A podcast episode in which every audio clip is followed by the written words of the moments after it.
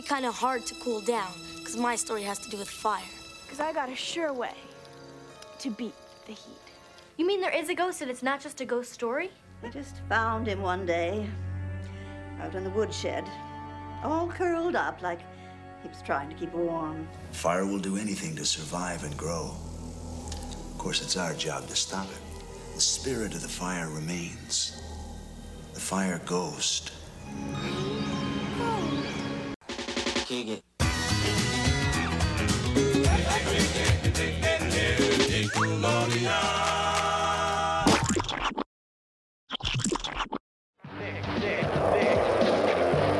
Welcome to Splat Attack, a 90s podcast honoring the slime filled past. I'm your hot headed fire fire extinguisher, Alex. And I'm your frigid little boy guest co host, Courtland. With the weather being so cold lately, what are you going to do to get through the winter today? Well, other than bundling up with a nice warm coat or having some freshly boiled hot chocolate, because I hate the cold, I feel like the Midnight Society can lend a hand in helping us cool down quick. Ah, so you mean we're doing another Are You Afraid of the Dark episode battle this season? Of right you are. we we've always had so much fun. We actually did a three Vampire Tales uh, episode on Halloween for our Patreon, and we felt that it need to give it another whirl. Uh, but this time, instead of doing a three way battle, it's a classic war raging between the elements of fire and ice. So, depending on your temperature preference, fire, things are going to get hot in here before we all chill out. All right. Well, before we suit up for war, let's bring our guest judge from the cold, shall we? Ah, I, I guess so. Uh, he, he he needs a little bit longer to thaw out near the Midnight Society campfire, so he can be energized enough to join us. So let's get him here by the campfire, warm himself up, and here, have a seat on the stone throne. Welcome, Bryce. How are you doing today? You know what? Tomorrow is Friday, so I'm pr- doing pretty good.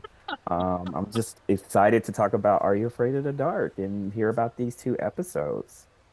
And I'm excited. I, am just excited to have you both here, to be perfectly honest. Uh, Courtland has been just a pioneer for us, and, and he's been a huge supporter of our podcast ever since we got started. And um, his show is absolutely fantastic and is a great great guy. And when Brett had to step down, Courtland was one of the few people who stepped up and said, "If you ever need any help, let me know." And it really means a lot to me that you took took that step forward. I mean, I would have hollered at you anyway to do an "Are You Afraid of the Dark" anything because it almost feels blasphemous to have "Are You Are You Afraid of the Dark" and have you not be involved somehow because we've done so much.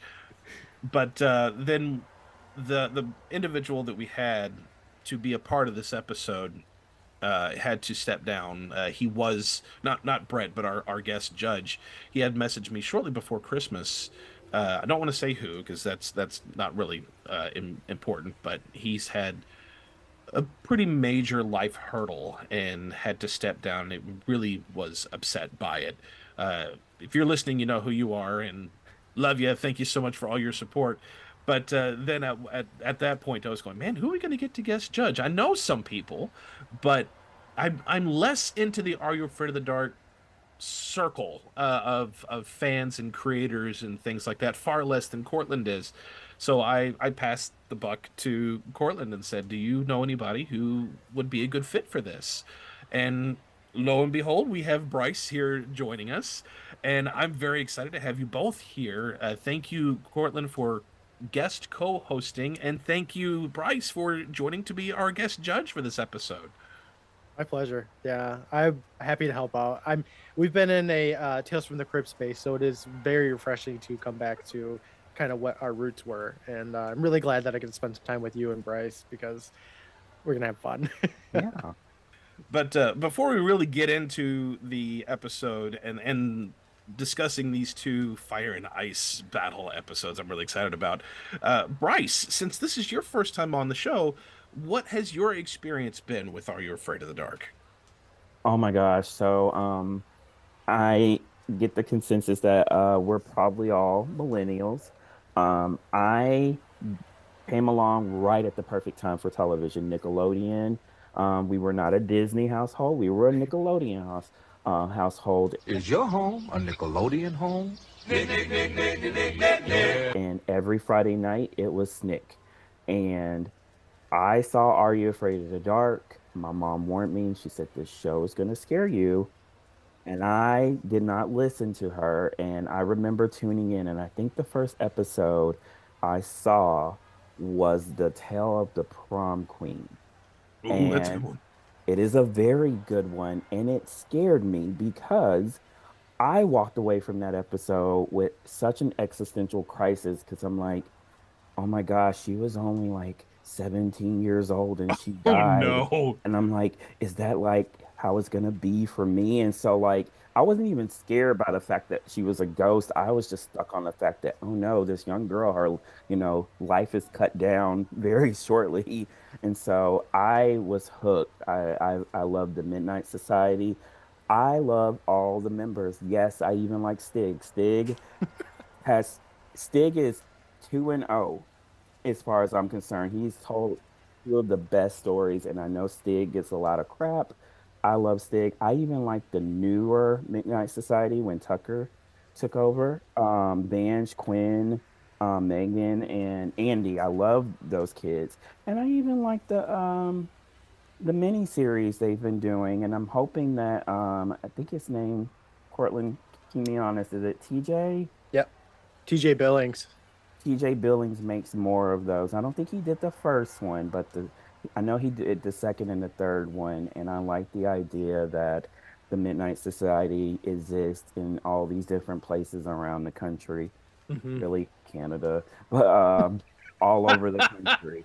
And I, I just All hope the this show yeah, I just hope this show continues to do, you know, make more miniseries. And the beauty of this show, you guys, is that the episodes, most of them still hold up. Like I still watch, um, what is the one, Dark Music, and that Yep. ending is so eerie, so Mhm. eerie. So um, I I think it's cool that my friends are introducing the show to their kids. So I think the lasting power of Are You Afraid of the Dark is going to go on and on, you know. But uh, with that being said, and uh, the- our, our love for 90s nostalgia just getting started, uh, let's dive into the battlefield. And I'm going to grab my sword and. No, I'm I'm Fire Ghost. I'm going to grab my shield, and uh, will have his sword. We'll join out on the battlefield. So let's get this battle started.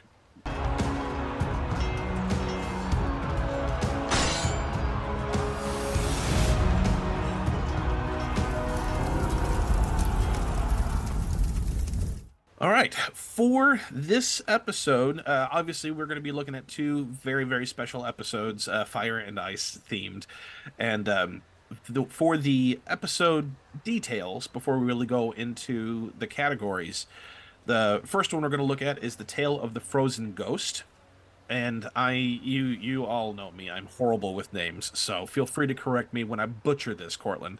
Happens to me all Uh, the time. It's okay. this uh, Tale of the Frozen Ghost came out for season two, uh, episode seven. It was written by Naomi Jens- Jensen, and it was directed by uh, the- Ro Ro Ro on Ro Ro on Ron uh, Ron Uh, Oil, right? Ali Ali uh, Ali Ver. Olivier. Ron Olivier. and uh, the air date was August 14th, 1993. And the second one, the one that I will be defending, is Tale of the Fire Ghost. This was from season 4, episode 10. It was written by Scott Peters and directed by Jean-Marie Camille.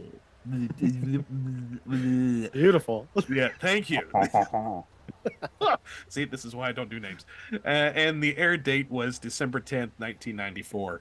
Uh, uh, it's in side tangent, when it came to naming my children, I would not name them. Uh, because I cannot come up with good names. I would butcher names. That was my skill set. Megan would be, well, how about this name? And I'd find a way to make fun of it. And she gets so mad at me after about the 20th time. She said, why do you keep messing with all the names? I said, because if I can, the children at school can. And she went, oh, okay. So, but yeah, names. I'm terrible with them. But I'm going to step aside and I'm going to let Bryce take over as judging responsibilities, starting with Bryce. Tell us what the categories are. Okay, Alex. So our categories for tonight, we're going to be um, judging on five of them. The first being story. Um, that includes the bookends with the Midnight Society. Um, our second category will be main character duo. Um, so each of these episodes features two main characters. So we'll be judging which of those two pairings um, we feel is the best. Um, category number three, that is the ghost character. Um, so the main antagonist of each episode. Um, number four is the use of the elemental theme. So for Frozen Ghost, it would be ice, and for the Fire Ghost, it would be fire. And lastly, our fifth category will be lasting appeal, meaning as of January 4th, 2024, how does each episode stack up in, you know, today's climate as far as like what's on TV right now? Well, then I will leave it to you to start to ping pong us back and forth. So, who do you want to hear from first, and what's our first category? Alex, I want you to start us off. Um, we're going to be talking about story. Um, and again, we're talking also about the book in elements with the Midnight Society. Um, generally, they have their own drama going on before and after. So, you have the Frozen Ghost episode. Tell us about the story. Now, I've I've got Fire Ghost, but I can still do Oh, Fire so Ghost. sorry. Fire. Ghost. I will I will I will head it off with a Fire Ghost, and then uh, Cortland will will freeze. Uh, the episode opens with a close-up, heated argument between Sam and Kiki. Gary interjects briefly, then we cut to Betty Ann explaining the situation from the sidelines next to Frank. Apparently, Kiki loaned Sam her favorite sweater, and her locker got broken into. Sam tries to apologize, but her angry words are of no effect. The bickering escalates more and more, adding more fuel to the fire when Tucker runs in, trips, and drops the fire bucket full of water on the ground. Okay, Bucket Boy. Gary begins squabbling with Tucker over his mistake, and Betty Ann breaks up uh, breaks up the fighting with a loud whistle. Tucker takes his place on the stone throne to describe the nature of fire. When given a chance, it can cause horrible destruction. I'm not talking about the damage it can do while it's burning, I'm talking about the damage it can do after it's been put out. He throws his midnight dust on the fire, and with a blaze of flashing smoke, introduces his tale. We open the tale with a couple of people hidden in in the shadows grabbing a box of matches from a drawer. Upstairs, a fireman rests on his bed when the alarm goes off. He runs to the fire pole and slides down only to witness his friends, family, and co-workers and put together a surprise party. When the group enjoys the birthday cake, Jimmy's mother hurries out of the scene to go to the hospital after her pager beeps. Yay 90s. Mm-hmm. Meanwhile, the fireman's daughter, Roxy, gives him a nose ring for his birthday. So thoughtful. J- just then, the lights flicker, and Roxy questions what the fire ghost is about. The window Jimmy is sitting nearby shatters, and Jimmy gets shards of glass in his hand. Jimmy's dad patches it up in the equipment room, but clearly Jimmy is upset at his dad for missing dozens of his activities. Jimmy's dad apologizes for being tied up in work and he promises to spend some quality time with his son by playing video games in the rec room in just a few moments. Their fun is smothered by yet another sudden fire alarm. As predicted, Jimmy's dad leaves uh, with his group to save the day. Jimmy leers at his dad while his father shouts a false promise at him, and Roxy tries to call for their mother, but the phone dies. The lights continue to flicker, and the two feel increasingly uncomfortable being left behind alone in the fire station. The kids witness a man fly down the fire pole in the darkness. He approaches Roxy and Jimmy, lighting a match under his face to reveal himself as Jake Griffin, one of the firemen who stayed behind during the call. Over at the birthday table, Jake describes the devious nature of fire. It lives, it dies, and it thinks. Fire will do anything to survive and grow. Once a fire is quote unquote dead, the spirit of the flame allegedly follows firefighters back to their station to haunt them via a victim looking directly into the flame. Jake mentions Jimmy's dad is aware of the fire ghost haunting this station and to be careful should they encounter it. Back upstairs, the siblings chill on the cots while Jimmy asks her, Whose fault is it that their parents broke up? Roxy extinguishes that conversation quickly, knowing they've been down this road before.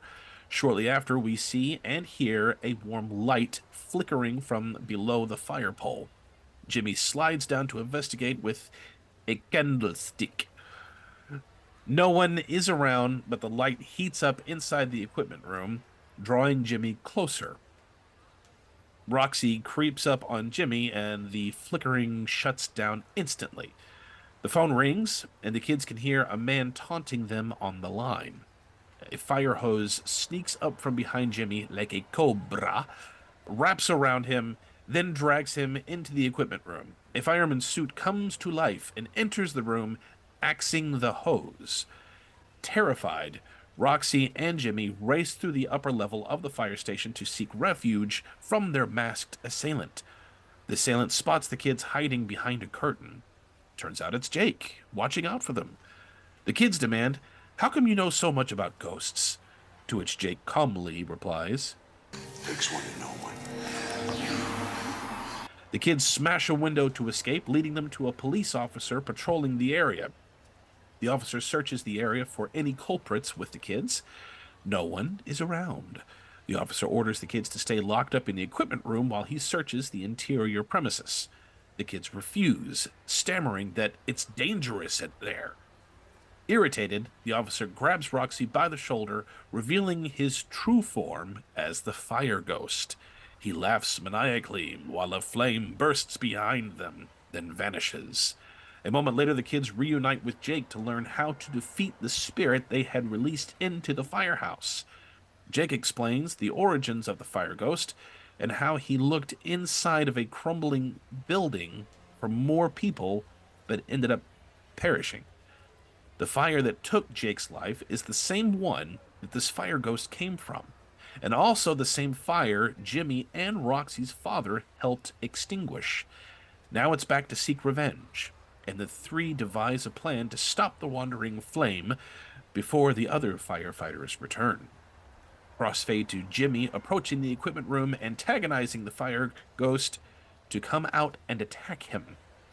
The fire ghost falls for the bait, blaming Jimmy's father as a murderer. Roxy creeps up behind the ghost and blasts him with a fire extinguisher. However, their victory is a short lived one, as Jake's speech is cut off by the ghost, re-emerging to hassle Jake and the kids. Jimmy pleads with the ghost I hate fire. Do anything, but please don't use fire. But the ghost, intrigued by the kid's vulnerability, ignites himself while in human form, triggering the sprinkler system above. The fire ghost melts, wailing a horrible screech, reducing itself to dust, while Jimmy stomps the dust with his foot. Now at peace, Jake tells the kids to mention him to their father and vanishes for the final time. The firemen return on their fire truck, and the kids are thrilled to see their father safe and sound. The father asks what happened here, and they embrace their father in a loving hug. We return to the Midnight Society campfire pit, where Frank praises Tucker for a well woven ghost story, which is a first. Sam approaches Kiki and offers to pay for her stolen sweater, but Kiki agrees they'll each pay for half to replace it. Frank teases the girls for making up with each other, and the three walk off into the woods, Betty Ann trailing behind. Gary asks his sibling what to do now that all the water's been spilt, and Tucker reassures him they'll just put dirt on the fire instead. The remaining storytellers leave for the night, and as the camera settles on the campfire pit, smoke spurts out of the pile alongside unnerving guttural music. End of the episode. Okay, Courtland, you are representing the frozen ghost, so it is your turn. All right, well, let's get with the story for the Frozen Ghost. So, this episode opens up with everyone around the Midnight Society campfire trying to stay cool on a hot summer night while they wait for Kristen to arrive. Some of them are fanning themselves, while others are imagining swimming in a pool. Kristen appears at the campfire pit, dressed in denim from head to toe, stating her wardrobe, as usual, ties into her story, and mentions how she has a tale so chilling it'll send shivers down everybody's spine. The others gawk in amazement. Kristen throws a handful of midnight dust into the campfire, declaring her story title, The Tale of the Frozen Ghost. The story begins one chilly January night as a limo speeds down a dark road past iced over trees. Inside, there's Charles Pemberton III, who's a rich kid bundled up tightly, like tighter than a coiled snake, and Daphne, his couldn't care less babysitter, imagining what it'll be like to meet Charles's aunts, who live in the countryside alone. The limo arrives at a large, well preserved farmhouse where the driver drops off the kids. The two cautiously step onto the porch where Charles gets a tad shaken by a rocking chair being pushed back and forth by the winter breeze. The doors open up to reveal two charming elderly women, Greta and Maylene, who cheerfully invite the kids into their home and take their bags. One of them look outside the door cautiously before closing it, and the driver scurries out the front door, creeped out by the house. While both aunts lug their guests' trunk upstairs to their rooms, Maylene slips a tip that their country abode may be haunted by ghosts. We're only trying to be good hosts. I thought we agreed not to mention that. I only said hosts, not ghosts. Ghosts? Charles examines his bedroom while Daphne leaves to draw his bath. He hears a sudden noise, jumping to the conclusion that it could be a ghost. In the next scene, Charles slinks into his bubble bath after noticing some strange occurrences within the bathroom. There's overhead lights that are swinging, there's whispering, dancing around the walls. Spooky stuff. Downstairs, the aunts argue over a lack of heat in the house due to their electric bill being late. They lead into a story about how their father raised his daughters with specific money beliefs, and a falling out happened between him and Charles's great grandfather. Apparently, Uncle Charlie hired a convicted bank robber to work on the farm, and some shady business went down. According to Maylene, everyone on the train out of the town, including the arrested robber, crashed, and they never found his body. Outside, we see a strange point of view angle of something floating into the kitchen window, and it pushes the pie off the sill with a sudden gust of wind. Maylene continues the story now that Charles is dressed and eating dinner, and Daphne prods the aunts to hear more about the rumored stories about ghosts living around the house but they kind of continue to dance around the subject, leaving out some critical elements. Later that night, while Charles is fast asleep, he dreams of a strange scenario where we see the robber reach into a hollowed log and rip out something red from Charles, shouting, Give it back, kid, give it back. Charlie suddenly wakes up to witness his bedroom window burst open. He walks over and sees a small ghost child glowing in the dark of night, timidly uttering, Mortified, Charles runs out of his bedroom to get Daphne's help, but she's not having any of his nonsense, and she slams that door right in his face. The next morning, the kids argue whether or not what Charles spotted was actually there. Maylene mentions, Well, never talk to us. And the aunts drop the charade and admit that they're aware of the ghost haunting their property. Maylene drops her cross stitch hoop, showing a rather bloody axe, I might add, to explain how a little boy from the neighboring farm used to sneak around the house all the time looking for where his mother hid the cookies. the child, unfortunately, uh, froze to death. and they found this. Don't you hate when that happens? I'm just sitting here laughing about it. Um, oh, died. darn. Is that bad? No. It's just kind of sad. But they found the uh, body of them huddled up for warmth under the woodshed. Aunt Greta interrupts to announce the fire in the stove has gone out again, and they need the kids to chop up some more wood so that they can keep the house warm. Charles and Daphne sauntered to the backyard to prepare to chop some logs. Charles here, he's hesitant though, uh, giving excuse after really lame excuse about not being able to do things, proving just how sheltered he is. Fed up with Charles's hesitant nature, Daphne scoops up a mound of mud and slathers it all over his clean blue flannel overalls. Charles tries to scrape off the mud, whining the entire time.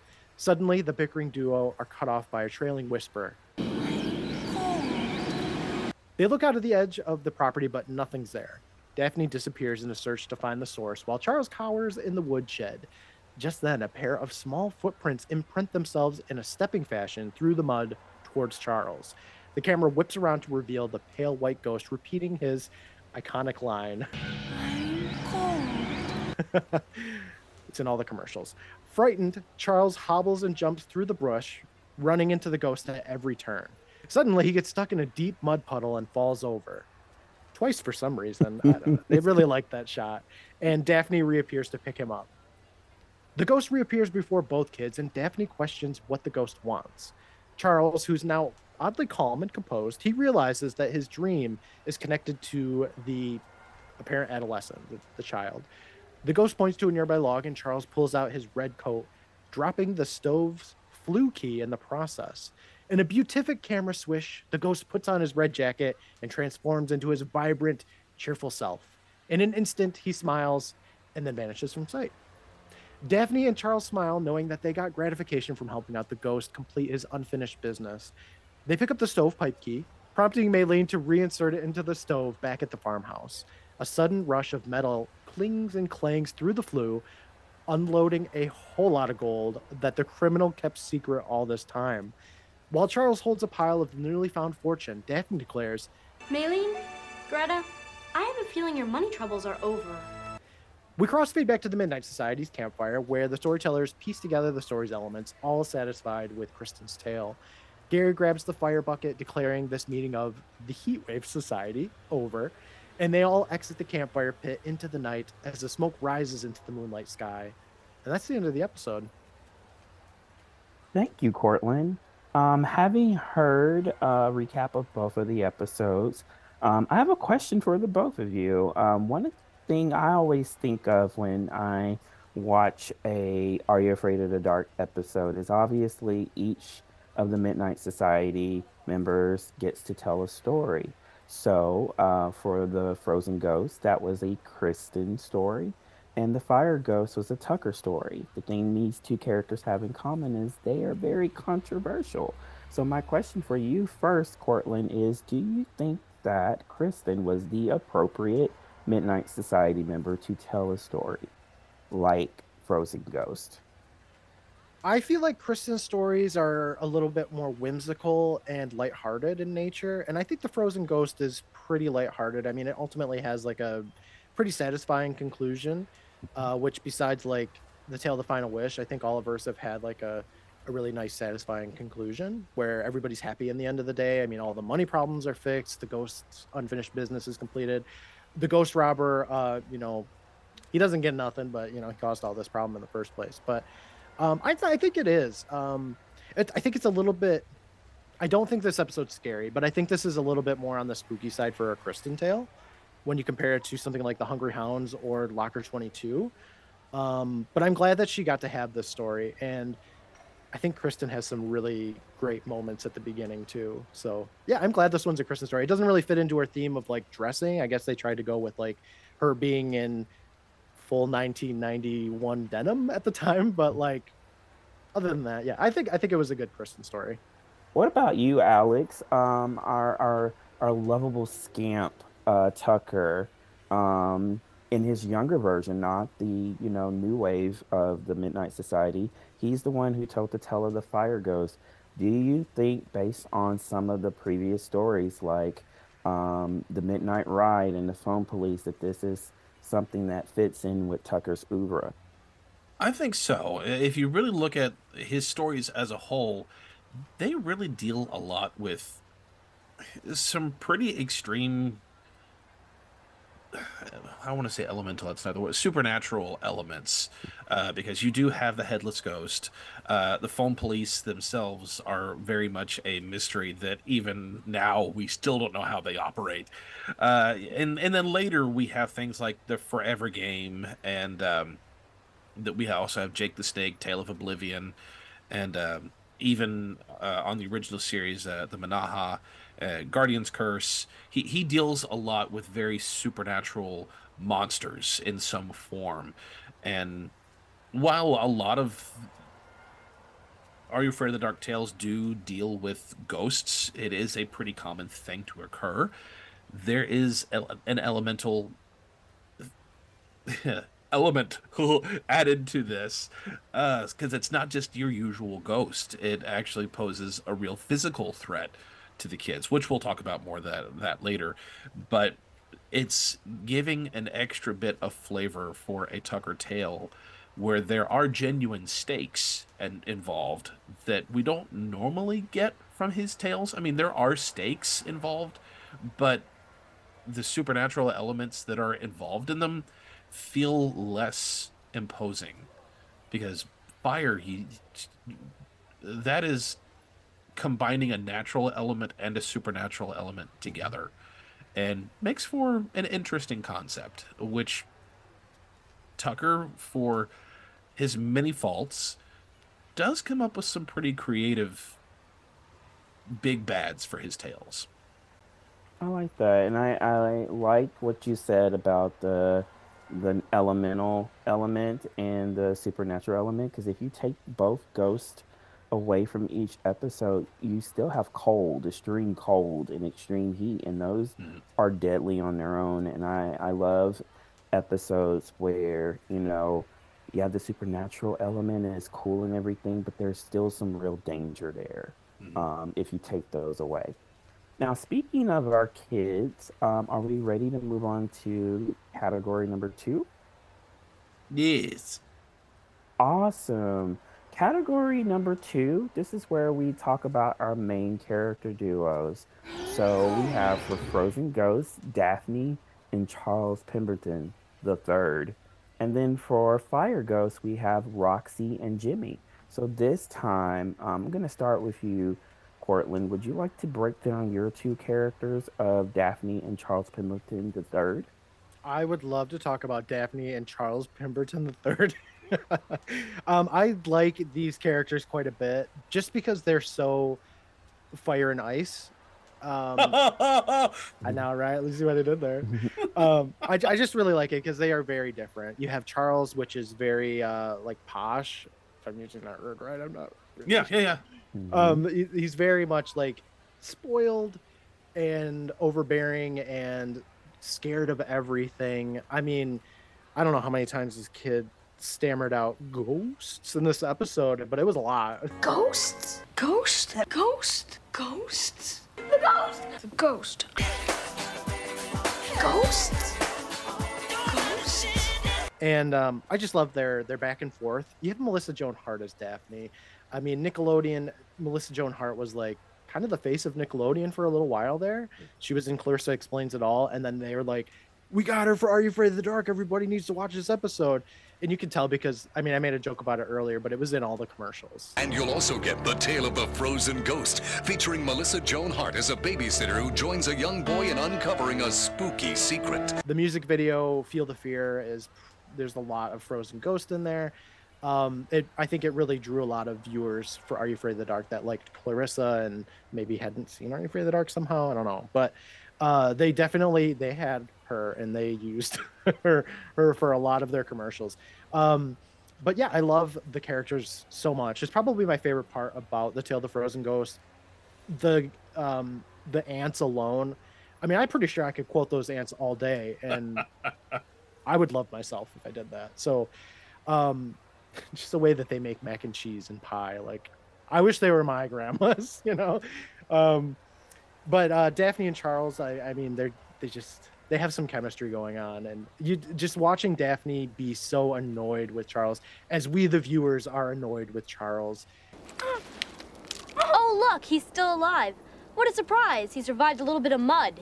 uh it's such a fun journey to to kind of go through for 22 minutes Was Melissa Joan Hart appropriate for this role as Daphne the babysitter?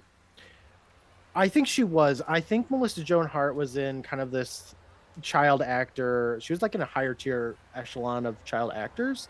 Um, she has quite a range. She's very talented and uh, dependable, and I, I think she nailed the role. Um, I did. I watched a lot of Clarissa Explains It All growing up, but I don't remember as much. I, for some reason, with Nickelodeon shows, if they didn't have kids that were my age in it, um, I didn't really care as much about them. Like Pete and Pete, I kind of missed out on that growing up, and now I have watched episodes and really enjoy it. Um, same with Clarissa Explains It All. Basically, if anybody was a high school student or or like that age in Are You Afraid of the Dark, I kind of tune those episodes out. Um, I don't know, I'm weird because I know a lot. Like when you were talking about uh, the prom queen, my first thought was like, man, I remember when I was a kid, uh, I didn't pay attention to that one much, and I think it's because the kids were a little older, and I wanted to see kids that were more around like that, you know, eight through twelve age kind of thing. Um, but anyway, yeah, I think having Melissa Joan uh, Melissa Joan Hart on was like a really solid choice for Nickelodeon. Um, and I'm glad that she got to work with like DJ MacHale and, and the crew for Are You Afraid of the Dark because from what I've heard, it was a really wonderful experience for all the kids, which unfortunately you don't hear that a lot like these days. So uh, I'm glad that she got to have that opportunity. I do have one more question for you, Courtland, and I just thought of it. Is Charles Pemberton third really that bad? I know he gets a lot of a you know a bad rap amongst the fandom as just being like this spoiled little rich boy, but is he really that bad?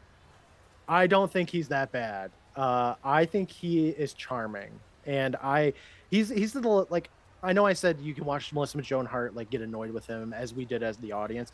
It's annoying, but Are You Afraid of the Dark has much worse characters. Mm-hmm. I fully stand behind the fact that Sam from the Tale of the Crimson Clown is the true villain, true villain of Are You Afraid of the Dark. I was just thinking about him. So no, I don't think Charles is that bad. I think he's quite likable. Um, his apprehensions are a little bit annoying, but like you get to watch him evolve, which is kind of the most satisfying thing about Tale for the Tale of Frozen Ghost is watching him get over his fears and, and do things. I mean, ultimately, he's the one that kind of solves the mystery. I mean, he is your typical sto- spoiled rich kid, and he does he is essentially served a lesson through multiple characters, not just the ghost. Uh, a big part of it being from his babysitter, Mhm. but he's not terrible. He's not exceedingly unlikable. He starts off arrogant, but slowly evolves. Which, I mean, you've usually have to have. It's kind of an Afraid of the Dark trope. You have to have at least one somewhat unlikable character Mhm. for all these horrible things to be happening to them. Uh, it's not always the case, but often the case. Okay, Alex, what about our two Fire Ghost protagonists? Um, we have teenage Roxy and her little brother Jimmy. So this is a trope that we see a lot, uh, especially in kids programming, kids movies. Uh, a hook is one that comes to mind immediately, uh, and I know there are many more examples, but that's my my go-to with the busy dad, um, who constantly misses his kids anything. The soccer game. The soccer game, yeah, and it was was it a soccer game for this episode as well? It was a soccer game for this one because it was baseball. It was baseball and hook, uh, but um, but yeah, it, and Jimmy was just irritated and frustrated while being an adult. It's come on, your your dad's a freaking firefighter, man. I mean, he kind of has to go when he has to go, but at the same time, what kid wouldn't be annoyed? Uh, maybe not necessarily at dad, but more at the situation. But that's still that's got to be a very aware child, uh, because at that point in in time for kids, that their world is very self centered. Um, not every child, but there is every kid has a bit of selfishness. Every adult has a bit of selfishness. And especially whenever you love someone and you want to be with them and they're constantly busy having to do something, you get you get irritated and might even take out some of that on them. Uh, which is and it's super easy to do when you're a kid, uh, which is something that I think a lot of adults can take for granted whenever they're watching this episode and they just want to shake Jimmy like, dude, your dad's a freaking firefighter. Like, the, the kid's a kid. Come on, uh, he's he's not seen his dad, and his dad's missed out on so much of his special events. And uh, although as a father, I can totally relate and understand where where the dad is coming from, but also having been a child, I can understand where Jimmy's coming from. And Jimmy is kind of in the same boat as as Charles. He's a bit of that snooty, arrogant personality. He's not uppity rich, but he's that I'm frustrated, I'm annoyed, and I want everyone to know it, and everyone's going to know it. But also, he's pretty inventive and thinks on his feet pretty well. uh, because it was his idea that actually defeated the the ghost which i'll get to that a little more. I'm not going to get too much into that right here but it was his idea. He is the ultimate one who came up with the idea that did stop the ghost uh, under a lot of pressure uh, because that's that's a really intimidating figure the, to go up against a kid. And roxy also is very um, adept at coming up with ideas, and she actually made the first attempt to defeat the ghost, uh, which failed, but it was still a good idea. And uh, she also stands her ground because I think it was her who did not want to go into the equipment room. I mean, the both of them didn't, but she was the more vocal of the two and really standing up to what they thought at the time a police officer. And they didn't know it was the main villain they just thought it was a normal cop and that she's standing her ground. No i don't want to do that. And that takes a lot of guts for any child to stand up to an adult let alone a police officer which is, is a big deal. But also the two of them really did have a good i really felt like they were brother and sister because they didn't like most are you afraid of the dark siblings they're often at each other's throats throughout much of the episode, like most siblings. This really isn't that way. They do bicker, they do argue a little bit, but it's a little bit. Uh, uh, and then most of the time, they're really working together given the environment that they're in.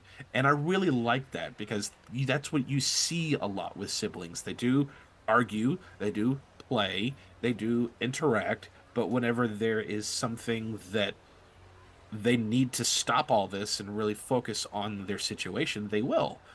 Um, which I've seen a lot of, unfortunately, but uh, it it happens. And given the situation, they work well together. They work even, I would say, even better as individuals. But they both carry out their plans well, and they're both very intelligent children. I fully agree with you. Um, I I quite like Jimmy and um, and Roxy. I think they were really well casted characters. Mm-hmm. Like the actor and actresses that played them were great, and um, I uh, I like the stories where the brother and sister kind of get along and they Mm-hmm. work together to solve a problem. Not not like the Phantom Cab where the kid's trying to solve it in the back seat Yeah. and the other one's just berating him the entire time. Like, Shut up! He's trying to figure this. You're gonna die. Shut up. Yeah, Phantom cab is a great example of like bad siblings. Yeah. Or I, I mean, I hate to bring up like Crimson Clown again, but I mean that that brother Great episode. brother. I, I love the episode. There's so much to enjoy about it, but like that brother brother relationship is really strained, and you can tell. This one doesn't quite have that. Like they have their own problems. Their mom and dad are separated, and uh, um, it's it's just really I, again, it's kind of one of those things you can relate to it, and that's one of the one wonderful things about Are You Afraid of the Dark is that they did have characters that you can relate to, and you can see that they can be brave in scary situations. And Fire Ghost is definitely one of those like kid empowering episodes. You guys, I this may be a, s- you know, a, a tangent, but I just thought of something. This poor actress has been in two separate episodes where her dad is emotionally unavailable. she was. In, I just realized she was in the Guardians Curse uh, as Danny Cooksey's uh, sister, and that dad had was too busy to take them on a, a ski trip. So um, they should bring her back and give her a, a, a more attentive father figure. No, they'll bring her back in a reboot, and the husband will be gone. Exactly. that's that's the Are You Afraid of the Dark way. But Alex, the question I had for you, and um, I really credit you, Courtland, for kind of you know making me think of this. Um, Courtland, you mentioned evolution. Charles Pemberton third, he comes into the episode a very specific type of person, and through the ordeal of having to figure out what this ghost is needing, he kind of ends the episode a braver, less self-centered individual. Um, do you think, um, Alex, that from point A to point B, Roxy and Jimmy had any kind of evolution as characters? most definitely. I don't think Roxy necessarily, because Roxy has been more, far more supportive of her father being a firefighter and understanding of the situation. I think Roxy has just been frustrated with the situation whenever something would happen. She was never really resentful towards her father, but also she's older and she understands things more, whereas Jimmy is younger and not fully aware of the situation. And again, the your dad's a firefighter. He he knows his dad is a firefighter. I, like I know what my dad does, but he doesn't know what all is involved with being a firefighter and the risks that's being taken every single time he goes out. Uh, I mean, yes, he knows that they're emergency services. I mean, he knows the basic stuff, but never really taken into account the full gravitas that comes with actually having to do his profession, which he begins to understand more as he's having to face this ghost and realizing not only what the fire ghost has, has gone through and how he blames the dad, which, okay, a ghost can show up, a fire ghost by this lore can show up through looking into a fire that's been put out and then now it's it's haunting. But also the fact that Jake was a former firefighter and passed while helping the father. And that was what made Jimmy begin to realize the real stakes that are involved. Not necessarily the fire ghost but the fact that he has a, another firefighter who passed as a result of all this. And this could have been my dad and now, when dad shows up again at the end, his attitude has completely changed. Not necessarily because he's had to fight a ghost, but dad's back. Because he was already relieved by this point. Like, oh, okay, the ghost is done. Okay, we just gotta wait for dad to be home, be back, and, and dad shows up. And he's just happy that his dad's okay. And honestly proud of his dad because of the way that Jake had built his father up throughout the episode and has far more of a deeper understanding and appreciation for his dad, even though his dad hasn't been able to be there and probably won't be mm-hmm. there as often as he would like. At least now he understands more and is more patient. I would imagine would be more patient about his father having to go out and help people. Okay, our third category is ghost character. Um, so this time, Alex, I'm going to start with you. You are representing our fire ghost. Tell us a little bit about that character. Uh, well, we we do have two ghosts in in this story, but I mean, technically we do. But the main antagonist is the fire ghost, and it, it's a bit convoluted the way they bring this in but it reminded me of Backdraft, uh, the 1991 movie with uh, Kurt Russell, because Donald Sutherland in that movie, he would talk about how the fire was a living thing, you know, mm-hmm. stupid, crazy little arsonist. Did it look at you? Did the fire look at you? In a way, you can kind of understand where the, a person would come think that because if you've never really seen a really roaring fire, it's freaking terrifying. And uh, if um, you combine that with a ghost, when a ghost can already be terrifying, it's amplified. Uh, so yeah, the, the way that a fire ghost can come to be is a bit far fetched. But honestly, it's Are You Afraid of the Dark? We've had werewolves and pinball machines that uh, swallow children. If you're having a hard time believing a fire ghost, you're in the wrong anthology series. I'm sorry. Uh, but uh, I do kind of like that there is a bit of intrigue and mystery behind what is the fire ghost. I mean, we, yes, it's it's a ghost that is uh, a fire is a living thing, and when it's put out, it begins to haunt the the firemen for defeating it. I do kind of like that. How it comes to be, I don't know. Uh, does that happen with every single fire that's ever been put out, and do they follow every single fireman? I don't know. Is there is there a certain degree like do do kids have tiny little ghosts that follow them whenever they put out their birthday candles i mean Mhm. I, I don't know but uh and and that's that's really nitpicking. That i feel like those guys on gremlins 2 who are nitpicking if they, if they eat after midnight and then they time then they go to a different time zone uh um, it's really nitpicky stuff but we don't need to go into all that. It's it's just an interesting concept and one that we don't really need to go into a whole lot for a one-off episode but it's it is an interesting idea. And while i i don't necessarily care for the way they executed the way the ghost was defeated. This is a kids show. And what do kids want to see them do see other kids do on a show? They want to see them outsmart outwit the main villain.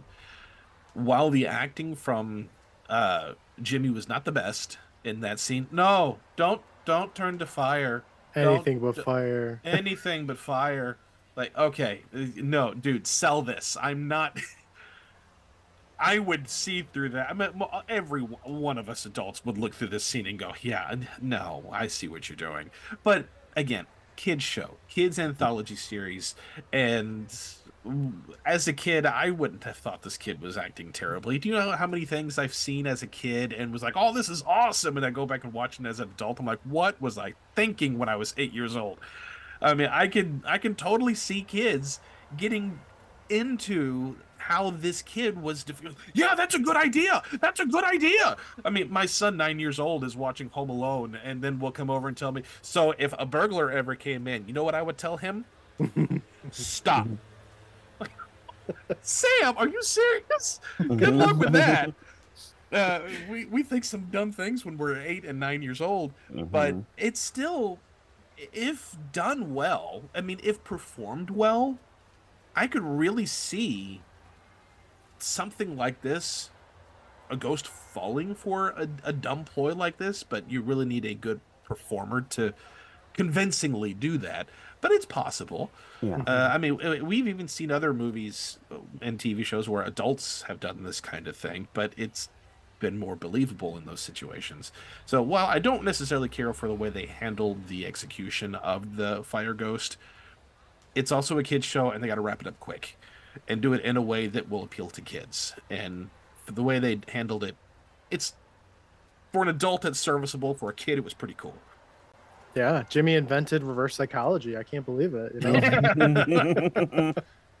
Alex, you um, mentioned um, the age of your son, and it just reminded me that really this show's probably primary demographic was as you know as early as seven on up to you know middle school age, and you know with this particular episode, and even with Frozen ghosts you know our ghost characters had fairly traumatic um, things that happened that, to them that resulted in their death. Do you think, um, you know, this fireman perishing in, a fire while fighting a fire, do you think that's particularly heavy for that age demographic? Uh, is it heavy? It probably is. But to be perfectly honest, kids are capable of handling very, very heavy concepts. And I, Sam, my, my oldest, he has taken to heavy concepts very, very quickly and is okay with talking about them and learning from them and how it affects other people. Uh, a, a quick example was one time uh, we had a babysitter come out take him to the to the museum. She's become like a sister like an aunt to him but she has a lot of anxieties especially in large groups of people. And she took him to the museum uh, kids museum and she had to set aside she was it was beginning to get to her all these people and she let her husband take my son to go play but he's fine playing with with her husband, but he he also wanted to spend time with her, so he goes to check on her because that's the way he is. And she was telling, "No, I'm fine. I, I'm I'm not okay. I, I will be. Go." So he didn't question. He went and he played, and then he came back after about 15 minutes to check on her again. And she said, "No, I I I, can't right now." And he said, "Why?"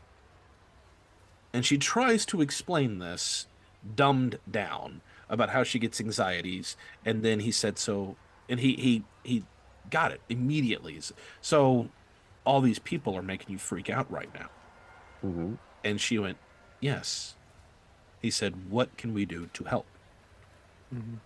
at nine he understood massive adult issues and, and mental health awareness at nine. Or no he, he was nine he was seven at the time. So eh, kids can totally understand heavy concepts. Uh, i mean kids go to children's church and learn about heaven and hell and the eternal e- eternity. Uh, they might not be able to grasp the whole concept. I mean adults can't really uh, sometimes uh, grasp the whole concept but kids are absolutely able to take heavy traumatic concepts in television and movies and all these other things and really i mean you had had an, existential crisis whenever you watched the the prom queen uh, because you you weren't really worried about the ghost. You were worried about this could happen to me this could happen to anyone and while it can be frightening to some it can be eye-opening to anyone. And um no i i is it something that kids can watch and understand? Yes. Uh is it something that should and shouldn't be? That's up that's very case by case basis. Uh, how how is the child? Can they handle these kind of concepts is it in a household where the parents can explain these things in a way that children can understand? I mean it's very case by case but for the most part kids kids are far more stronger and adapt uh, adaptable than what adults think they can. You know what? I'm glad you said that because I was just thinking that I really appreciate that the show went there because we, you know, over the lifetime of the show, we've had characters that are hard of hearing. We've had characters who are um, disabled, and we even had, you know, characters dealing with divorce or a parent passing away. And that was just so subtly written into these episodes that, like, you know, it's there, but they don't dwell on it so much. But kids can identify. They're like, well, my parents are divorced, or my dad just passed away last year. I understand what that's like. So um, I really appreciate you saying that because um, I think that's the beauty of this show is that if you, you know, take away the horror element, like real life sometimes can be scary on its own without ghosts and vampires and werewolves, you know. Yeah, most definitely. And I think that was a conscious effort, uh, if I remember correctly, that DJ had said where, yes, the ghost is the main ploy, but what is the kids' stories? That's what I love about the show so much is that it really respects children the entire time, and I think that's awesome. Well, Courtland, you're up next. Um, um, we're going to move away from fire and back to ice. So you have the frozen ghost. I do want to say for Fire Ghost, um, when I was a child, I remember specifically being in some sort of store. I think it was like an antique store, and um, I looked into, I looked into a fireplace and was like, "Uh oh, we get the Fire Uh-oh. Ghost." You know? it reminded me of that when you were like, "Oh, when a kid blows out a candle, is that summon a Fire Ghost?" You know, I I don't know. It's funny though because when I did this this episode on the podcast, I didn't really remember a lot of it, but I specifically remember looking into fire and being worried for a little bit. There's a Fire Ghost coming out, so. So you were worried about fire ghosts, and I was worried about getting mowed down by a car on prom night. yeah, yeah, yep. Um, so Tale of the Frozen Ghost, the ghost in this episode, um, it kind of falls in the category of like not being a villain, which I quite like that. I like those Are You Afraid of the Dark episodes where there's there's not really like a quantified villain. The one that I always use as, as an example because it's really popular is the Tale of the Dollmaker. Like the Mhm. Dollmaker itself is kind of the villain of that episode, and there's not like a adult that they have to deal with or you know goth or something like it's just it's just the situation. And it's kind of the same a little bit in frozen ghost. The ghost itself is honestly just more annoying than it is threatening by any means. If they did want to go a threatening route they could have had the bank robber be a ghost as well. Kind of like the what they did with jake. Like if they had two ghosts like they did in fire ghost having the the villain be that bank robber. But they focus more on like the child and the um getting him warmed up so that he can move on to the other side. We did get like the nice backstory of the ghost, which I think was kind of a little bit lacking in Fire Ghost in a way, just because like the Fire Ghost isn't a it was not like a human that died in the fire. It was literally the ghost of that fire. So having it have like a corporeal like human form was a good choice because I love the makeup and everything, but it uh, it makes a little bit more sense in the Frozen Ghost where it's like literally that child that passed away.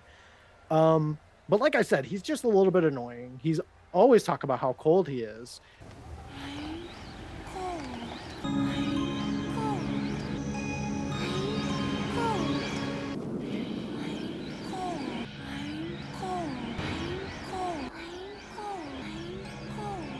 Feels like Frosty the Snowman is sitting on my face. He just kind of moves stuff. Like even Maylene and Greta are just like, yeah, he's just kind of annoying. We just deal with it. Like he's fine, you know. Um, I don't know if he has some sort of like psychic abilities to instill like the images in Charles's dreams. Maybe there's a layer to the frozen ghost that nobody knows about because all he says is that I'm cold, you know. like, he doesn't say anything else. Um, but it, it is very satisfying to see his story come to a full conclusion.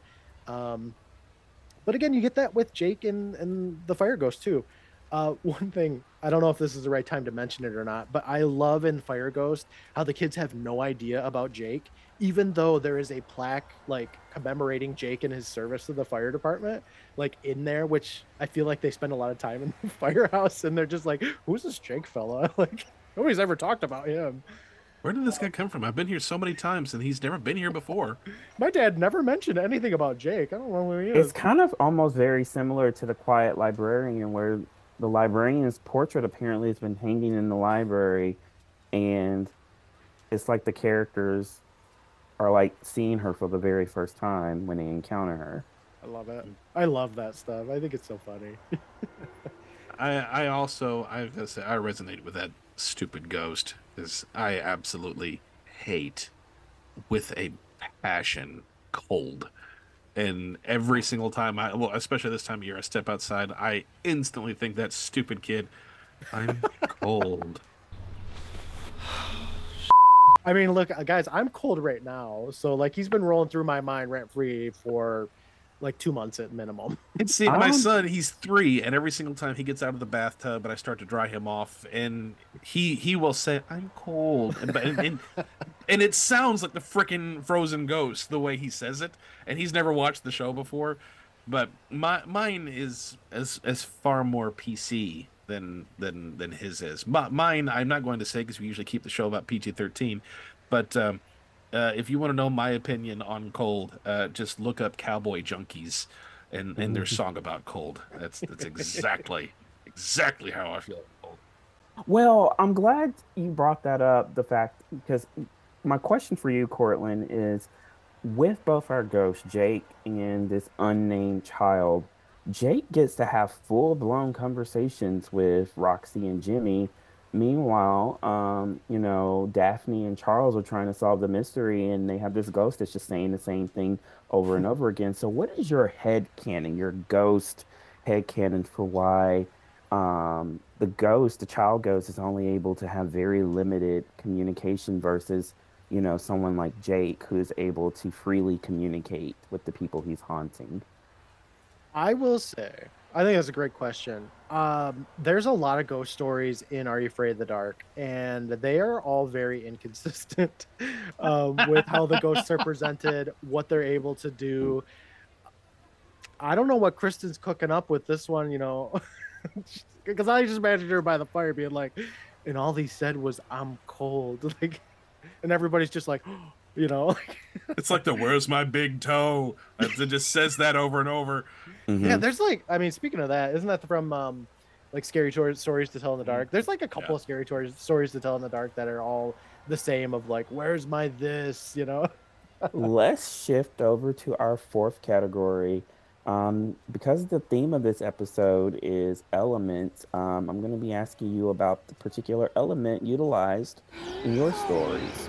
Um, Courtland, I think I'll start with you this time. You are dealing with the element of ice. How well is ice represented in the Frozen Ghost? So I remember when I t- covered this episode on the podcast, you know, 20 years ago. Um, uh, the element of ice for something called the Tale of the Frozen Ghost, it's not. I feel like it's not that cold. I, I don't know if it's just me. It's a January day or It's like in the it's like- 30s or 40s outside. You could have a light jacket. yeah, yeah. It's like Daphne and, and Charles. They they didn't look very bundled up to me. The ground is not that frozen. The scenery. It could have been a little more frozen. Uh, we see like the first time I remember really seeing something frozen esque for a show that was shot in Canada. Um, was the tale of the uh, the tale of Oblivion because they're like trudging through like snow, and then you have Mhm. uh, the tale of Bigfoot's Ridge. Um, so those ones are very much more frozen than Frozen Ghost. It does have that element of like, oh, our power's out, like it's so cold in here, but I'm gonna bake a pie. Um, it's not. Uh, besides him constantly letting us know that he's cold, you guys. Uh, there's not that much frozenness in this episode. I will say that opening scene of the limo driving, that's the coldest it felt um, in that episode. And then I, to me, if it's really that cold and they don't have heat, to me, the worst thing you could do is take a bath. I don't know about you all, but like if the power goes out in my house in this winter time, the last thing I want to do is go submerge myself in a body of water. So, um, I like that you pointed that out, Courtland, because I never thought about that. Um, what about you, Alex? Um, your element is fire. Do you think um, the Fire Ghost episode uh, represented your particular element well? It did. Uh, going along with being hot.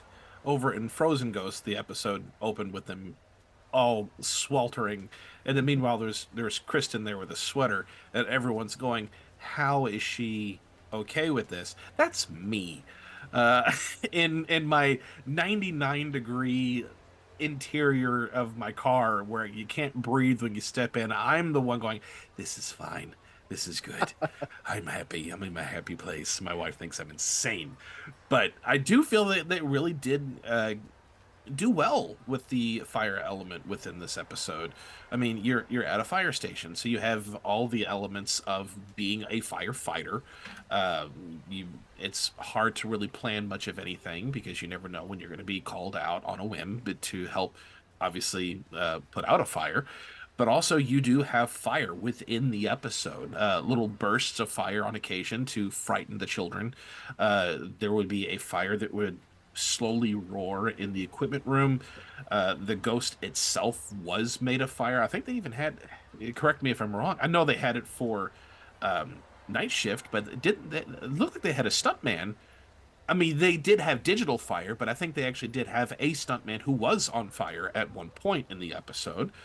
And um, Fire was defeated twice. Well, the one fake out and one real by being put out by an extinguisher or a sprinkle system. Um, you actually had a fireman's suit that was inhabited by a ghost. So there, and then you're blowing out the candles. so you do have quite a bit of the use of fire in this episode. Uh, the ghost, the fire ghost, looked charred um, Mm, which I was some thought was which I thought was a nice little touch. Uh, he wasn't at first, but once he revealed his true form, it was all black and he had red around his eyes. It was it was a good job, but they they really utilized the fire well for the episode. Awesome. And am I the only one with this line of thinking that I don't necessarily view the Fire Ghost as having um, a happy ending because there's that lingering shot at the end of the episode, and I always used to think to myself, is it really defeated or is it still out there? It's it's interesting to see that by the end of it, because I mean it's a tale, and and and it's so rare whenever they would have a potential real tie to the tale. I mean, yes, they've had you know pictures, and then they would be looking at the pictures a little awkwardly, or they would put on a mask or something that tied Or to the the- story and Or the Tucker doll.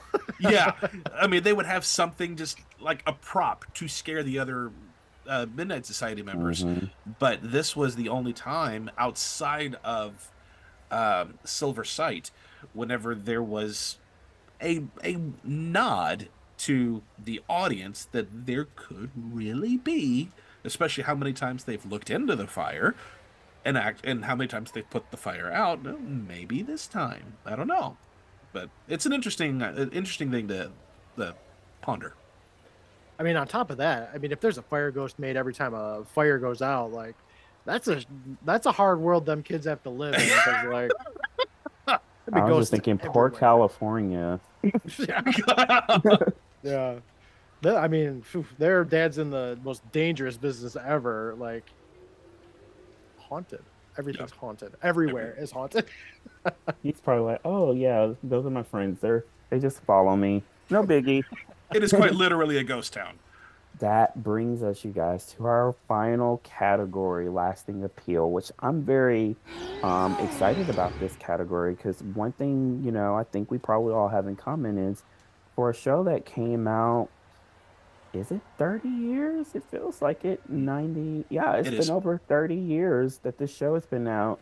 And I think the three of us, you know, maybe not every day, but we return to this series quite often. So, Alex, I want you to go first. Do you think that the Fire Ghost has lasting appeal?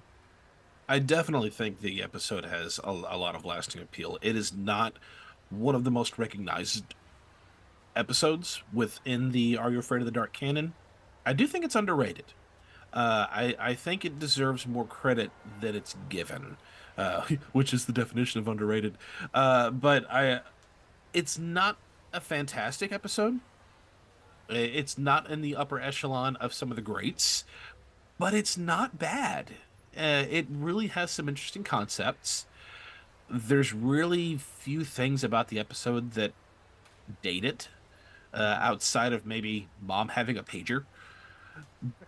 she could have a cell phone. It'd be fine. Yeah, you just replace it, or update the technology, but everything else about the episode can still happen today. Uh, there are still kids that will go, especially for firemen, if their dad's there and they happen to have uh, can, can go visit to celebrate a birthday. I'm sure, uh, depending on I, I don't know. I'm sure there's there's stipulations and things, but Mhm.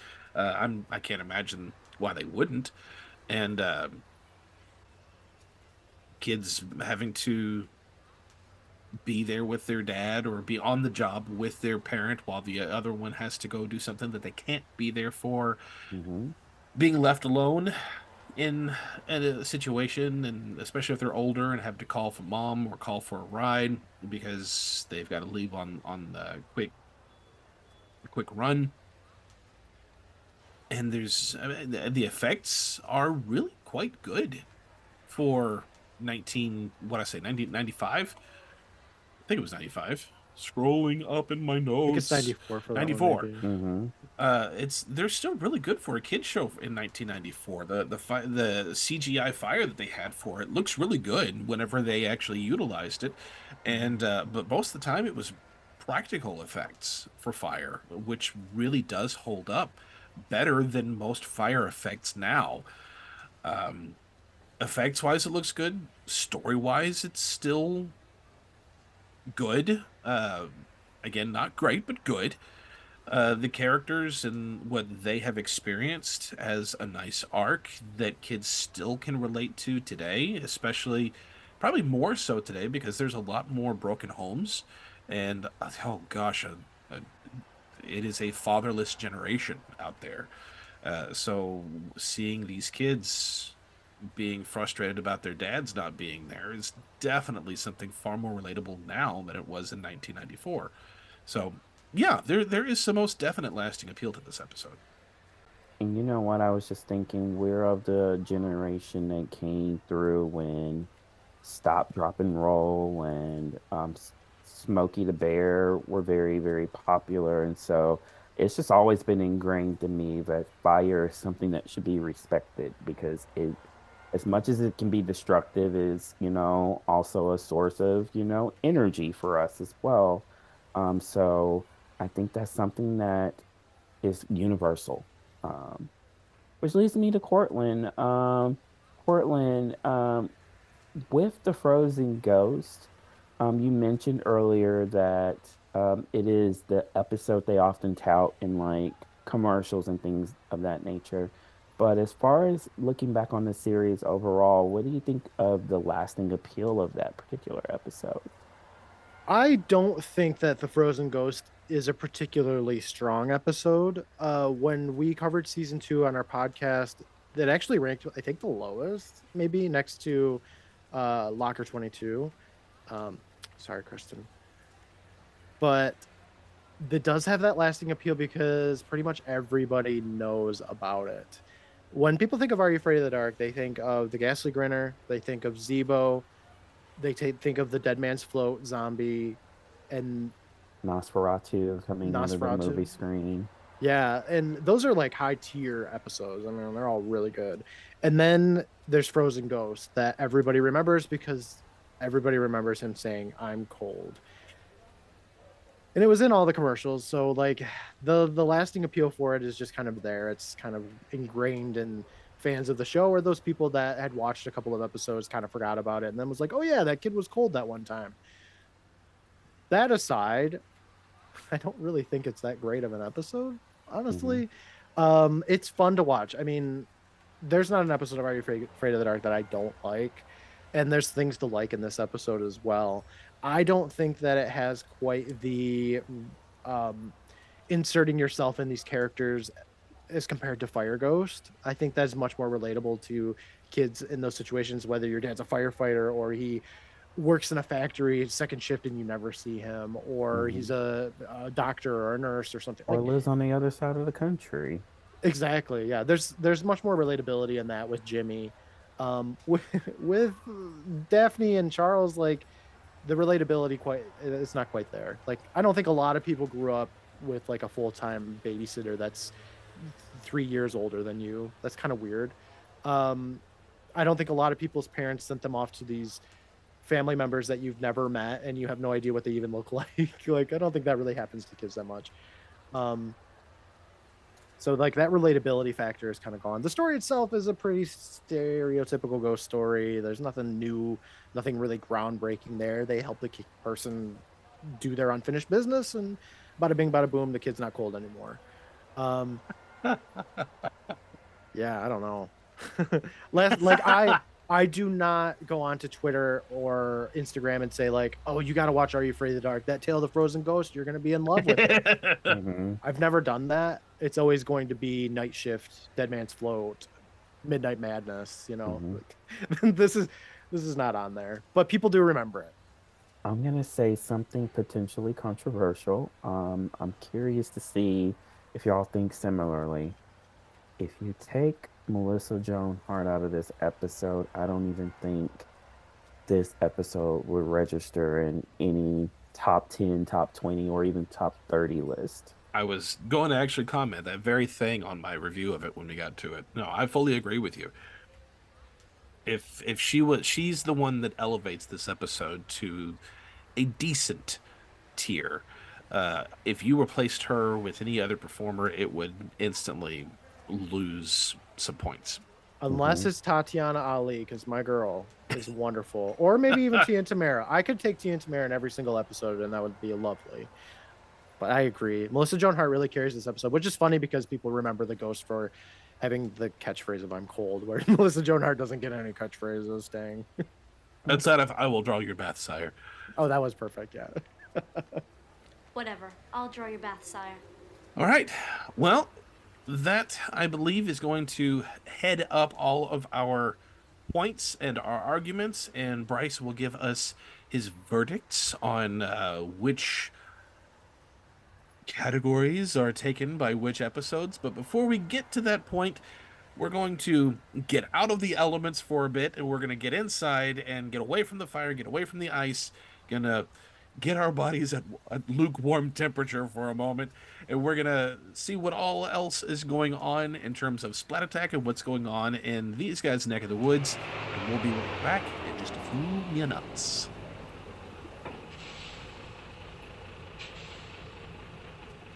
Are you afraid to snick? We'll be right back after this. Thank you all so much for tuning into this episode of Splat Attack. If you are enjoying our ghost tales, please hit the like button, uh, subscribe, comment below. Make sure to hit that notification bell so you don't miss anything. If you are listening on a podcast app, please leave us a review. Very simple actions on your part, very big impact for us. If you can't get enough Splat Attack and you want some exclusive episodes just for you, go to our Patreon, patreon.com slash splatattack, where we do have exclusive episodes, uh, bonus content, live streams twice a month, uh, along with a few more perks. So head over to patreon.com slash splatattack to get your 90s fix exclusively for you. Well, I have a podcast myself, uh, Up All Night, a horror anthology podcast. It actually started as Up All Night and Are You Afraid of the Dark podcast, but we ran out of content, so we had to, uh, you know, change things up. We've done all of Are You Afraid of the Dark, including the the newest three seasons. Uh, we've done all of Goosebumps, including that newest season, as well as the movies. Um, we are about midway through Tales from the Crypt right now, too, and we plan on uh, my, my co-host Brandon and I plan on continuing that into uh, whatever else comes next. Twilight Zone. I mean, there's so many horror anthology shows out there. Uh, you can find me at Up All Night Podcast on Instagram, at UAN Pod on Twitter or X, uh, at Up All Night HA Podcast on YouTube, or Private Island Presents on, on TikTok because I couldn't change it. and then I'm Private Island C on, on Twitch if you want to nerd out with me. Tune in next time, Slamsters, when we douse the fireplace and head outside to paint the wall one final time in our Season 5 overview. It's been a long road full of even more nostalgic content than we've ever done before, so you won't want to miss the recap of everything we've done during the past six months on this show. Plus, Brett is coming back for this episode to talk about what he has observed both as a creator and as a viewer. So, very much a changing of the guard, but it's going to be a lot of fun. So, don't miss out. Catch all the nostalgic, tastic action only here on Splat Attack. Tremble, Cackle, quiver, shriek, cringe, sniff.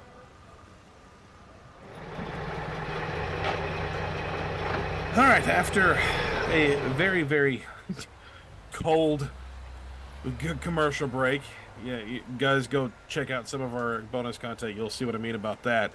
Uh, we are ready to see what Bryce has got cooked up for us. So, who is frozen in and who's in heat? Oh wow! Oh my god! Oh wow! I, I didn't realize it was this kind of podcast. Uh, Bryce, uh, take it away with. Uh, I got well. Obviously, start with story. What are you thinking? Okay, so this one was probably the hardest category for me.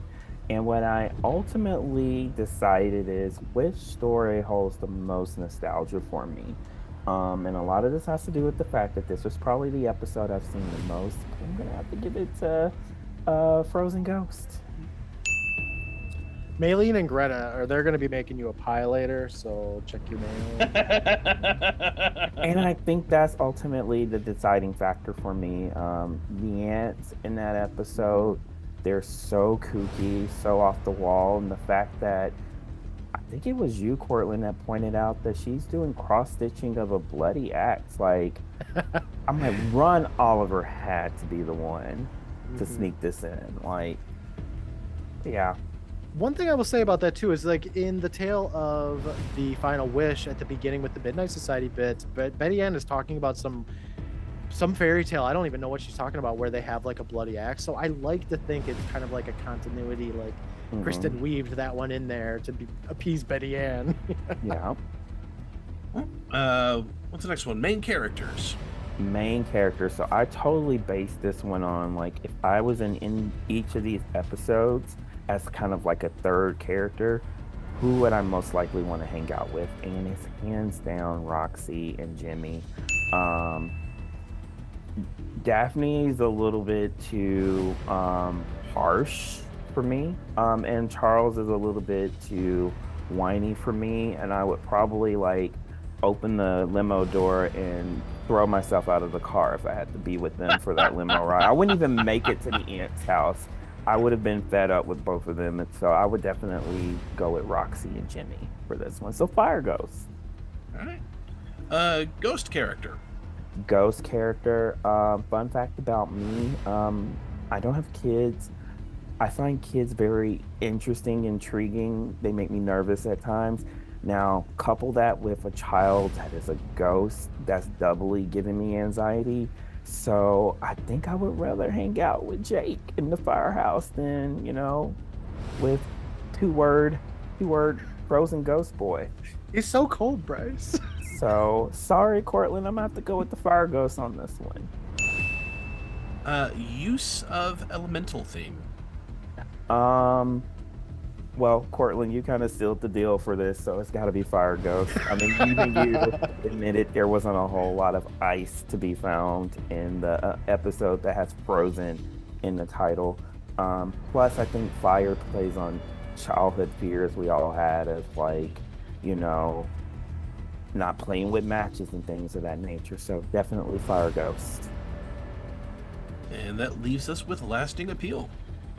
Lasting appeal. Um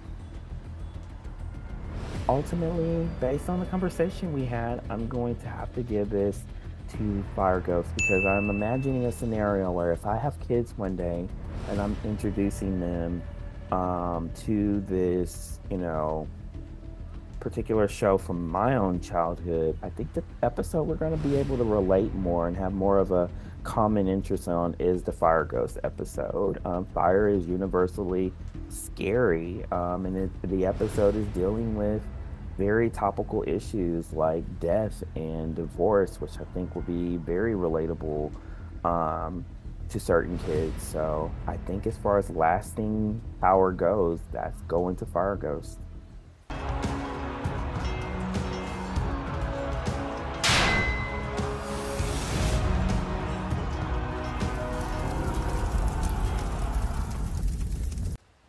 It is not the way I thought that would shake out at all. Portland, don't hate me. oh, I don't know. I lose all of these. Wait, do we we tied, didn't we? No, I think we did. Um, it, it, we did it. Stay out of the basement versus dark music. Yeah. I'm pretty sure stay out of the basement. Law, uh, won Oh man, I can't remember. Well, well, good, good job. Well done, Courtland. Well done, well done. Good job, good job. No, noble points for effort. as uh, as is said on uh, Angel, but uh, that was a lot of fun. Uh, but was. with uh, with that being said, we're gonna go into our reviews and. Brett, uh, once again, he had done this for the past several episodes. Uh, he did go ahead and give us his review for both of these episodes. So I'll read his, and then we'll see what these gentlemen have to say. Uh, but as far as Tale of the Frozen Ghost is concerned, Brett says, It's not my favorite Are You Afraid of the Dark Ghost story? By far, but I do enjoy some of the camera work, which we had alluded to earlier, the tragic ghost story itself, and the rural setting, which I related to as a kid. The whole I'm cold bit gets real old real fast after the first couple of viewings, which is why it's hard for me to revisit this one for fun in my adult years points go uh, points go to it for uh, MJH's cameo, and for some of the footage being reused in the "Feel the Fear" music video, which uh, Courtland had pointed out earlier. Uh, and he gives this a rating of a B, which for our splat scale is a splatisfactory. And I I will give my review last. So Courtland, what do you, what are your thoughts on the episode? When well i said this before when i did the podcast and revisiting this episode after you know 20 whatever how old i am 20 whatever years uh it's it was probably my weakest episode of season two but season two is a very strong season for are you afraid of the dark Yeah. so it, it really was unfair now ron oliver has this way about the camera and he does some amazing shots. Like brett said the camera work in this episode is so much fun. You get the aerial shots of like the ants dragging the the trunk up. You get the moving shot the the um evil dead referenced shots. Uh, it's a lot of fun. Like as an adult you can appreciate some other things about it. As a kid i thought this episode was boring. Um i didn't like it and i still don't i don't love this episode growing up like as an adult myself. Uh melissa joan hart definitely plays a huge factor in this one being memorable, as well as just apparently repeating lines over and over again. Not only did you have "I'm cold" repeated so many times, it was in all the commercials. I said that like six times. Sorry, uh, but you also have Charles being like g- g- ghosts like all the time. And uh, I don't know. I guess if you just repeat something so many times that it just sticks in our millennial brains, and that's all we talk about on Twitter. Um, overall, though, while I do enjoy the characters a lot in terms of the ants, the ants are like, I don't know. Are you afraid of the dark and old women are like a match made in heaven? I don't know. That and vampires, they do vampires really well. I'm I'm on tangents here. Apparently, I'm just stalling. Um, I would give it probably a C. I think it's like an average episode, and that's Mhm. being generous. I think. And and on our splat attack scale, that is a splatverage. So most appropriate. Uh, Bryce, what about you? Uh, I'm gonna echo some of the things that have already been said. I think what this episode has going for it is it has good characters, and you know, I wish we got to see those ants again. Uh, they really were for me the um the best part of this episode. And something I don't think we talked about is, you know, the 90s fashion was really represented in this episode. Um, bandanas, tons and tons of denim. Um, so I gotta give kudos to this episode for really putting, you know, um, highlighting those trends. But I'm gonna go with uh, Courtland and give this episode a C. also a splatverage and that is exactly what i was going to do as well a splatverage um, it was I, I was i've said this many times i was too terrified to watch are you afraid of the dark when i was a child. I was a very very frightful child. So going back and watching it as an adult this episode i i, I had a hard time getting invested in.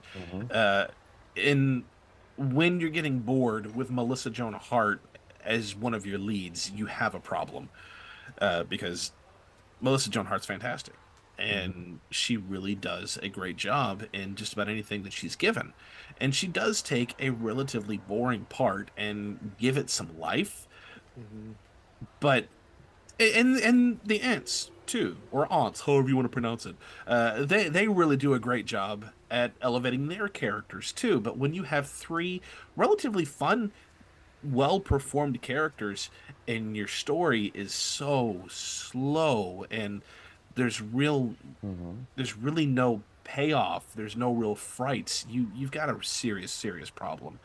Um, there are things about it that are admirable like you both have pointed out and nice little winks and nods and those ron oliver touches but you the story really needs to be punched up a lot. It's not awful. It's not good. It is it is splatverage for sure Oh no, this episode's not getting into Harvard. Oh no. You know what we forgot to mention though about this episode? Do you remember that part where it gets into like a Scooby Doo like chase sequence for a moment with Charles? What yeah, was he's all. You guys all remember sped that? up. Yeah. I don't know what the choice was for that. I'm. It I felt love very Home Alone too. I'm glad it happened, but I don't know why it happened, and uh, that's all I want to say. Was there anything else like that the whole episode? No. I honestly think they were trying to get to that 22 minute mark. That's the reason why we saw him fall in the mud like five times. yeah, that's that's probably it. For the Tale of the Fire Ghost, once again, we'll start with Brett's review. He says, I want to like this episode more, but the whole story and the nature of the Fire Ghost just feels problematic to me.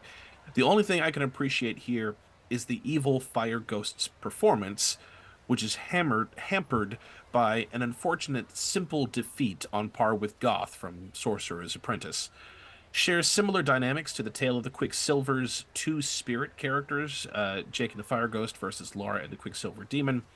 Uh, too much focus inside the main firehouse room. Need much, much more fire action with a greater impact and uh, an exterior location with a fire going on. Take notes from the tale of the unfinished painting, whose dumpster fire during the climax actually engaged me.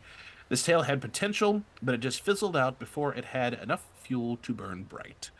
And just like Brett to have a nice little alliteration in his uh, in his reviews. Uh, not a complaint, just an observation, and I and I love him. Uh, Courtland, what is your rating for Fire Ghost? This one's a little harder for me to rate. I think I might have seen it less. Uh, like I said when we were talking about it, this was one of those episodes I didn't quite remember everything when I covered it in the podcast, but yet I did have that moment of my life as a child being afraid to look in the eyes of a fire. I don't know. I'm a weird kid. I don't know, but uh, I think this episode, when you said it is underrated, I think that is very true. I don't see people talking about this episode, even though the story is a little out there. Like whatever, you got to suspend your disbelief, kind of thing. The makeup in it is good. The characters are great. I love Jake. I love the part where Jake is like, takes one to know one. Jake, get out of here. What are you doing? like these kids are in mortal danger. You're just gonna be like, see you kids, I'm out. Like, I don't know. I, I I think it's fun. I like this episode. I think when we rated it back in season four, it might have been middle of the road. Um, season four for Are You Afraid of the Dark has kind of some ups and downs altogether, especially when you compare it to season two, where something like Frozen Ghost is kind of bottom of the barrel. Um, I think I'm. I think I may give it an average as well, like a a what is it, Splat Bridge? The Splat Bridge. Mhm. yeah, I may give it a C for a Splat Bridge as well. I don't know if I said. Did I say that that's what Brett gave it? I, I know I read his his thing. No, I just said his alliteration. But Brett also did give it a, a C, a splat fridge, uh, for clarification for those of you listening. Uh, Bryce, what is your review, my friend? Um, I, you know, I have similar thoughts to Courtland. Um, one thing I don't think Are You Afraid of the Dark gets enough credit for is how the series from beginning to end kind of grows with his with his viewers. And I think the reason why a lot of people don't really remember this episode is by the time this episode came out, we were older. We weren't seven years old anymore. We were heading into middle school. And when you get to that age, you're dealing with more mature themes. And what resonates about this episode is it does deal with some heavier issues that season one really wasn't dealing with. Um, and for that, I really appreciate it. Um, I do think it's a um, kind of an underdog of an episode. And I will say, as much as the Frozen Ghost is kind of an iconic image, um, seeing that guy with the burnt face, that's that was pretty terrifying to see. Um, you know, and I'm surprised they were able to get that past like the censors uh, for it to be a, a kids um, TV show. So I'm actually going to give this a Splash Factory a B. All right. And th- that is actually what I was going to give it a Splatisfactory, a B. I really do like this episode. I changed my answer. I want to be with the cool kids. Uh, I like it. Uh, I I like the characters. I really like the ghost. I really really like the ghost. Uh, the there there is a lot of uh, convoluted things about it, but I don't know. It's fire and it's a ghost, and you don't see those two things together, and that makes a really interesting dynamic to me. And I do like the the brother and sister in this episode. It's not great by any means, but I'm not bored, and I really like Jake. Jake was just exuded cool in this episode. I really liked him, and um, and I liked the the fire ghost. I mean, I I, I like it. That's I, I liked everything about this episode, and um, it's it's not one that I'm gonna instantly li- like Courtland said earlier. I'm not going to instantly tell people who are getting into Are You Afraid of the Dark for the first, oh, you got to check out Fire Ghost. But I think it's a nice B level story to enjoy after you've gone through some of the big tier stuff. Uh, it's it's good. It's likable. It's highly underrated. Uh, give it a shot with new, fresh eyes and see if you like it any better than you have before. But with that being said, we are going to segue into our wild card segment, which should only take a few minutes. This is going to be uh, a lot of fun. We usually like to do these. So let me get my deck of cards. This is time for wild card.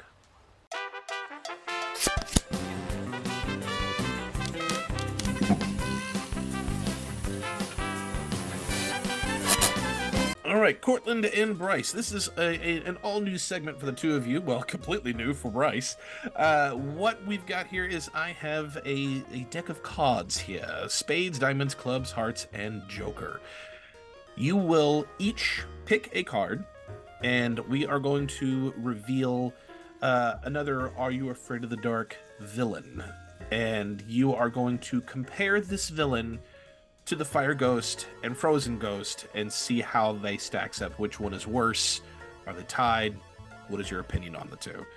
Uh, so we will start with we'll start with Bryce. Uh, give me your pick. Pick a card: spades, diamonds, clubs, hearts, joker. Um, let's go hearts.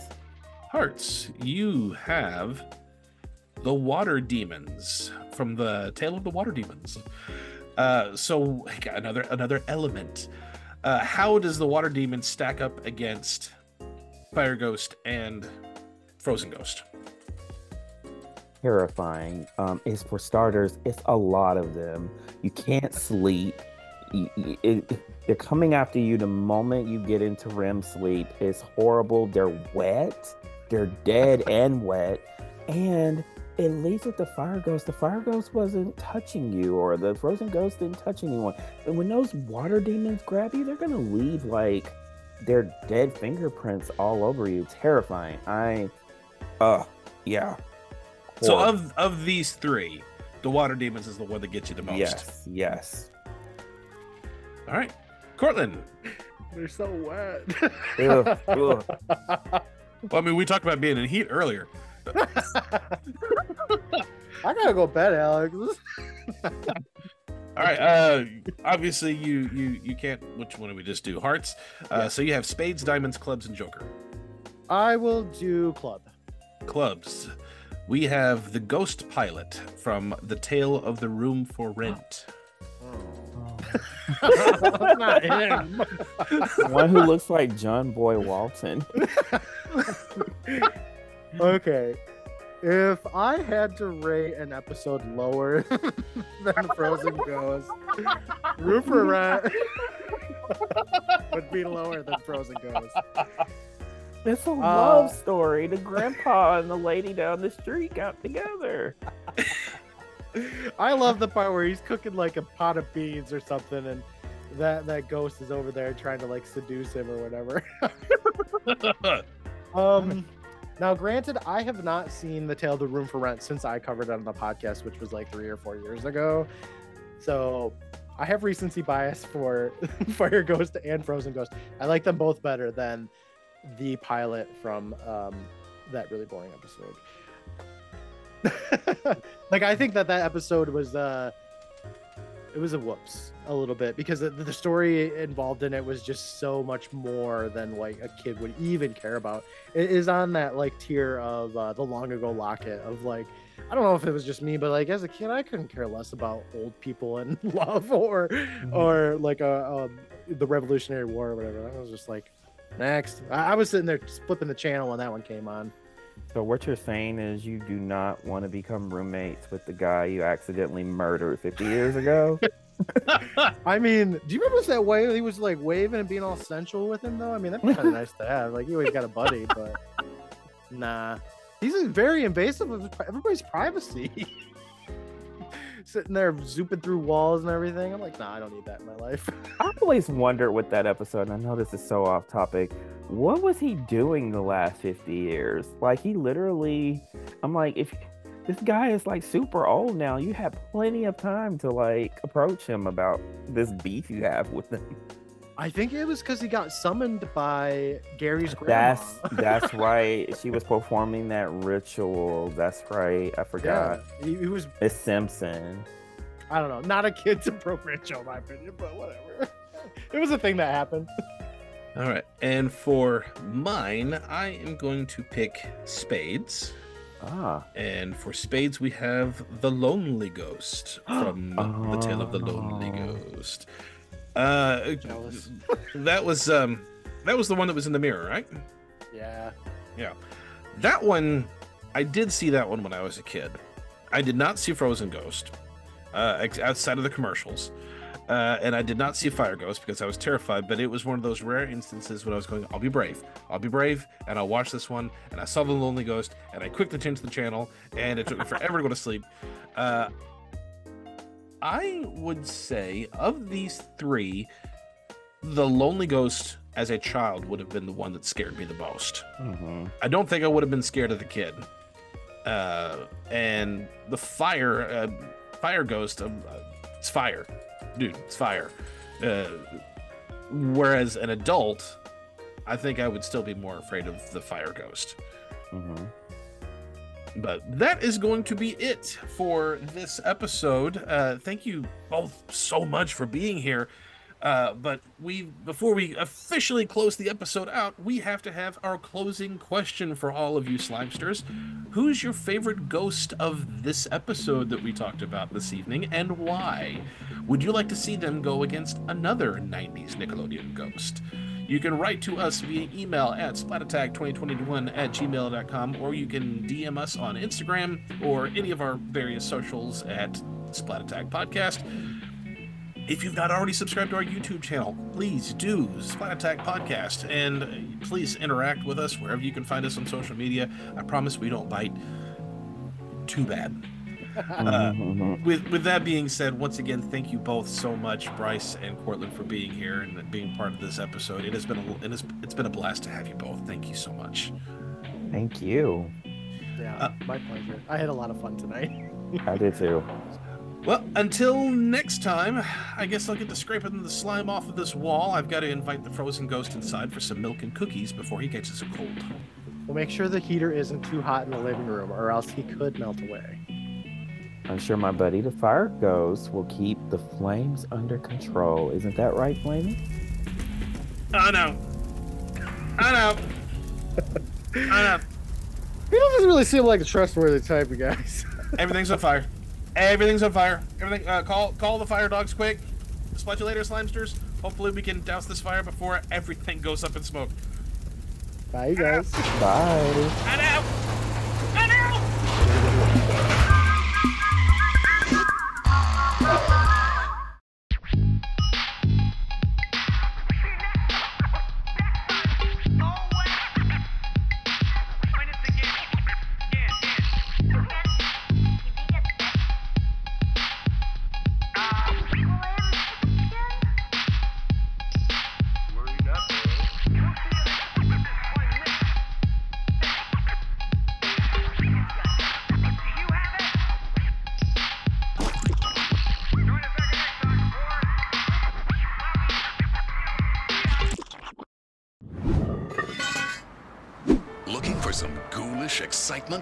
Pick up a copy of Are You Afraid of the Dark? Ghostly Tales and put a little terror on your tube with two unforgettably ghostly tales.